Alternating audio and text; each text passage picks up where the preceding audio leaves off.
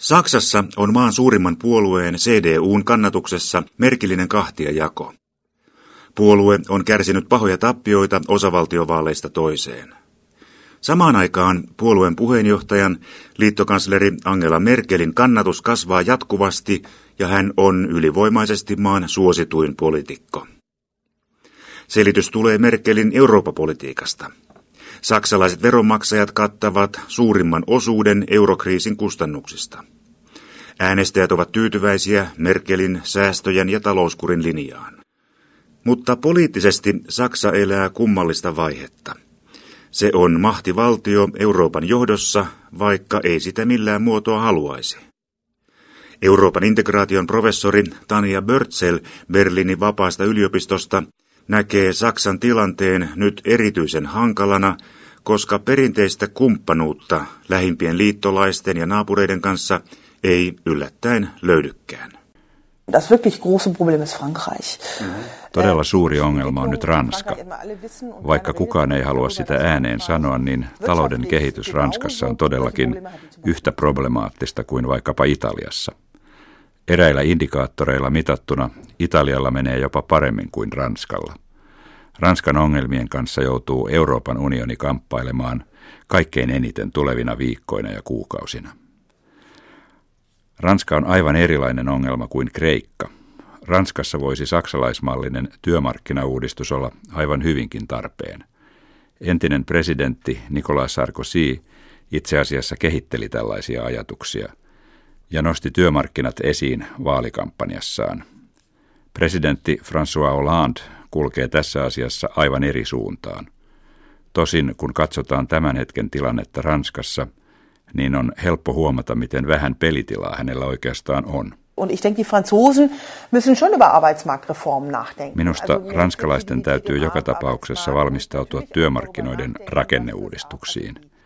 Siis enemmän joustoja työehtoihin, eläkeijän nostamista, työttömyysetujen säätelyä. Keinoja on koko joukko. Meidän ei pidä heittää samaan pataan kaikkia maita, kuten yhtäältä Ranskaa ja sitten kaikkia Italian osia ja Kreikkaa.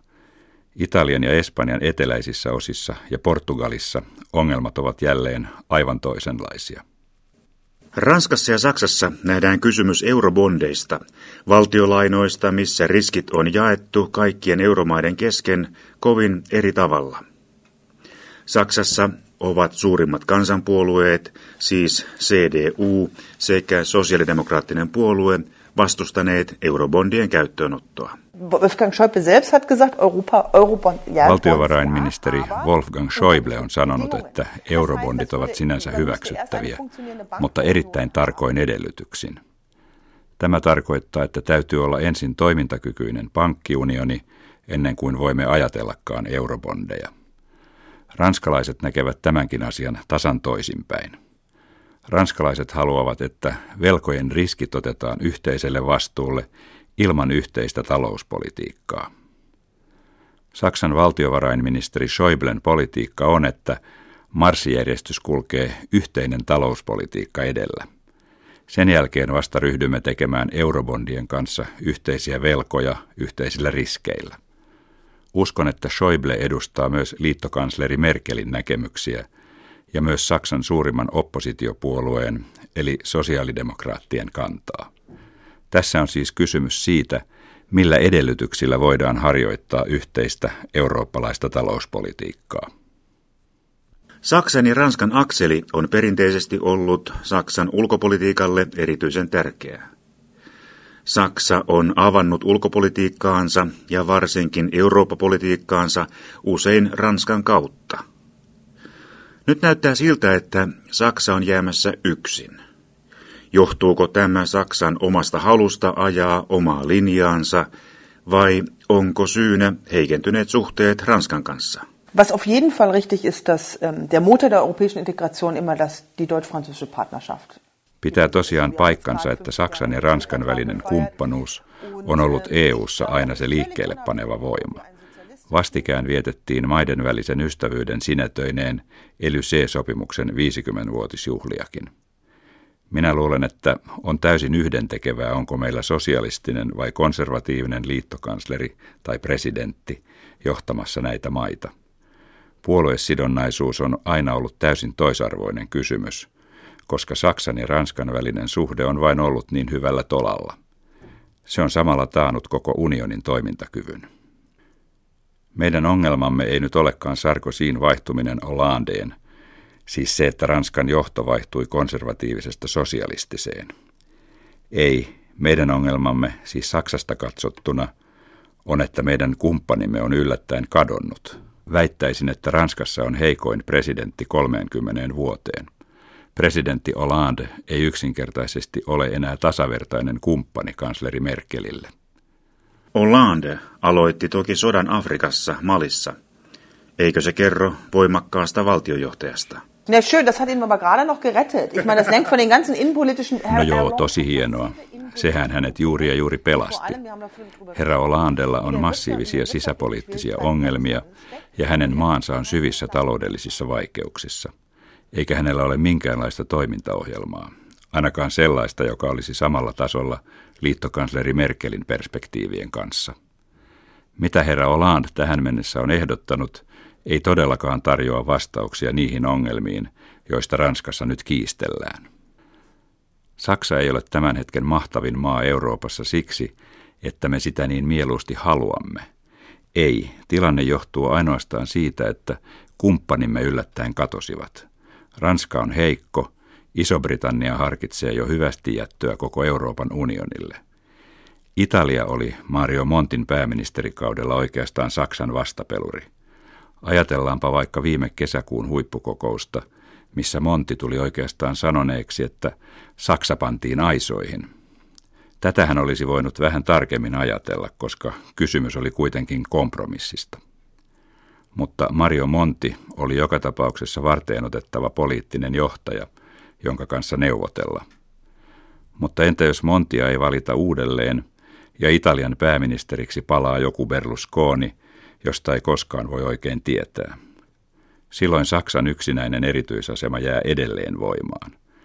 Tämä ei ole hyväksi Euroopalle, eikä Saksakaan viihdy eristäytyneen johtajan roolissa. Onneksi voimme huokaista helpotuksesta sen vuoksi, että Saksan johdossa on Angela Merkelin kaltainen kansleri. Ymmärrättekö? Jos siellä olisi nyt Gerhard Schröder kanslerina ja hän esiintyisi eurooppalaisella näyttämöllä Schröderille ominaisella itseluottamusta ja päättäväisyyttä uhkuvalla tavallaan, niin luulenpa, että Saksaa kohtaan tunnetut historialliset pelot nousisivat nykyistäkin voimakkaampina esiin. Niitähän lämmitetään eräissä kriisimaissa, kuten Kreikassa, jo nytkin täyttä päätä. Rova Merkelin pidättyväinen tyyli ja hillitty esiintymistapa hieman vaimentaa Saksaa kohtaan tunnettuja pelkoja. Aber glücklich ist sie, glaube ich, nicht darüber. Also sie hätte auch Mutta ei kansleri Merkelkään tässä tilanteessa onnellinen ole. Kyllä hänkin mielellään näkisi Ranskassa sellaisen kumppanin, jonka kanssa voisi saada eurokriisin voittamiseksi myös jotakin aikaiseksi. Sitten ei saa unohtaa, että EUn yhtenäisyys ei ole pelkkää talouspolitiikkaa. Saksa tarvitsee liittolaisia, kuten Ranskaa ja Isoa Britanniaa, myös ulko- ja turvallisuuspoliittisessa yhteistyössä. Varsinkin Iso-Britannia on tässä katsannossa tärkeä EU-kumppani Saksalle. Jos EU päättää ryhtyä sotilaallisiin toimiin, niin nimenomaan Ranskalle ja Isolle Britannialle lankeavat suurimmat velvoitteet. Saksan liittotasavalta käyttäytyy yleensä hyvin mielellään pidättyväisesti sotilaallisissa tilanteissa. Mitä tästä asetelmasta seuraa Saksan tulevan EU-politiikan kannalta? Ich glaube, Deutschland sollte sich zurückhalten äh, mit Empfehlungen an andere Länder. Äh, Minusta Saksan tulee käyttäytyä pidättyväisesti, varsinkin mitä tulee toisille maille kohdistettuihin suosituksiin. Kerrassaan pidättyväinen linja on nyt paikallaan. Saksan pidättyvyydelle on syynsä, koska kuitenkin lopuksi tullaan sanomaan, että Saksa jakelee taas neuvoja toisille jäsenmaille. Tämä koettiin jo, kun ministeri Schäuble erehtyi lausumaan jotakin Ranskan taloudesta. Minusta parasta politiikkaa tässä tilanteessa on yksinkertaisesti pysytellä hiljakseen ja jättää aikaa oman sisäpolitiikan miettimiseen. Vahingoittiko Iso-Britannian pääministeri David Cameron eurooppalaista yhteisöä kuuluisaksi tulleella EU-kriittisellä puheellaan? Cameron kritisoi voimakkaasti EUn toimintaa, vaatii unionin reformeja ja hän lupasi järjestää kotimaassaan kansanäänestyksen Britannian EU-jäsenyyden jatkosta. Ich glaube, die Europarede von Cameron ist vor allem aus der Perspektive der britischen Innenpolitik zu betrachten. Pääministeri David Cameronin EU-puhetta täytyy tarkastella ennen kaikkea Britannian sisäpolitiikan taustaa vasten. Yksi syy, miksi Cameron tuli valituksi, oli, että hän lupasi kansanäänestyksen Britannian säilymisestä EUn jäsenenä. EUn lainsäädännöstä löytyy kuitenkin vuonna 2011 säädetty kohta, ja tämä on huomattava ongelma Cameronin kannalta, jonka mukaan jokainen perussopimuksen muutos täytyy vahvistaa jäsenmaiden parlamenteissa tai kansanäänestyksillä. Nyt Britanniassa kaavaillaan perussopimuksen muutosta ihan liian nopeassa aikataulussa. Ich würde mal Herrn Cameron unterstellen, dass er grundsätzlich in der Europäischen Union bleiben möchte. Olettaisin, että periaatteessa Ison-Britannian pääministeri haluaa pysyä EU:ssa. Hän argumentoi, että Iso-Britannia liittyi 1973 Euroopan yhteisöön, ennen kaikkea Euroopan talousyhteisöön ja sisämarkkinoihin, jotka sitten ovat kehittyneet suuntaan, mikä ei brittejä miellytä.